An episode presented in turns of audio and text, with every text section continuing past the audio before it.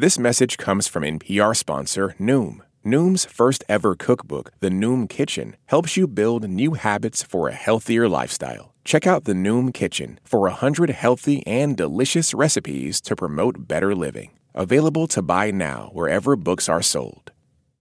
Live from NPR News in Washington, I'm Korva Coleman. The Biden administration has confirmed reports that Russia is developing a weapon that has the potential to threaten satellites.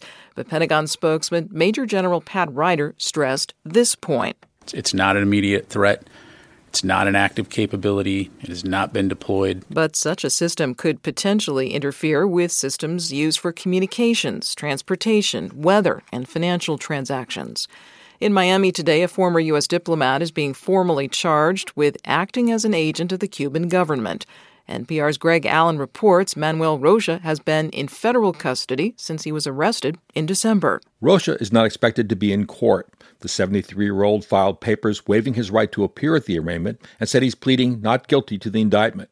Rocha faces charges he acted as an illegal agent of a foreign government while serving in various roles with the State Department, including ambassador to Bolivia.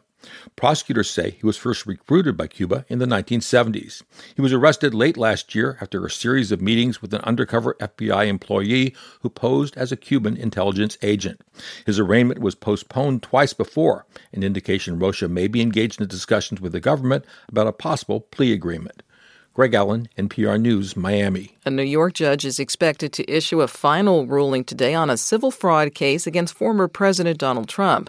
The judge has already determined that Trump and associates committed fraud. He ruled they misstated the value of some of their New York properties to get better financing from banks. Prosecutors want them to pay a fine of $370 million. Trump claims he's innocent.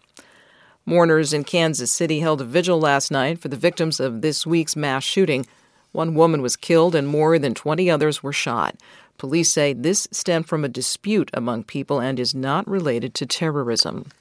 Relatives of Israeli hostages in Gaza are becoming increasingly worried that time is running out for a ceasefire and a hostage prisoner exchange.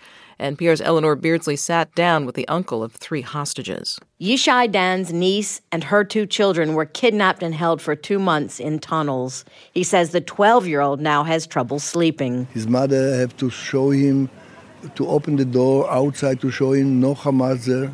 He was 60 days alone in the night, black day and night, all the time, alone. His 16 year old sister had a different yet equally frightening experience. All the other hostage, all the time, was around her and don't leave Hamas to come too close to her.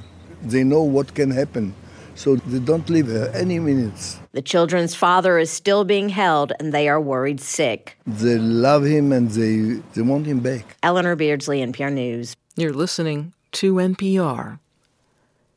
Last night, University of Iowa senior guard Caitlin Clark set the NCAA women's basketball scoring record. The Iowa Hawkeyes beat Michigan 106 to 89. Greg Echlin has more from Iowa City. Caitlin Clark needed only eight points to set the record, and she scored the team's first eight points in the game. The record breaker was a 35 foot three pointer that has been commonly known at Iowa as the Logo 3. Clark says she felt comfortable early when she made her first basket. It's like a green light just to get another one up, and that's exactly what it was. So I'm glad I made my first three and uh, just kind of launched the second and, and, went for it and went in. And um, yeah, I guess the rest is history. Clark scored a career high 49 points in the win. She now has poured in 3,569 career points for the Hawkeyes. For NPR News, I'm Greg Echlin in Iowa City. A former FBI informant has been charged with lying about President Biden and his son, Hunter. Prosecutors say Alexander Smirnov claimed to an FBI agent that the Bidens had accepted $5 million in bribes from a Ukrainian gas company.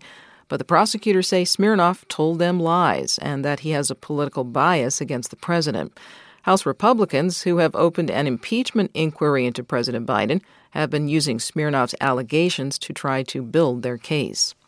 President Biden is scheduled to visit East Palestine, Ohio today.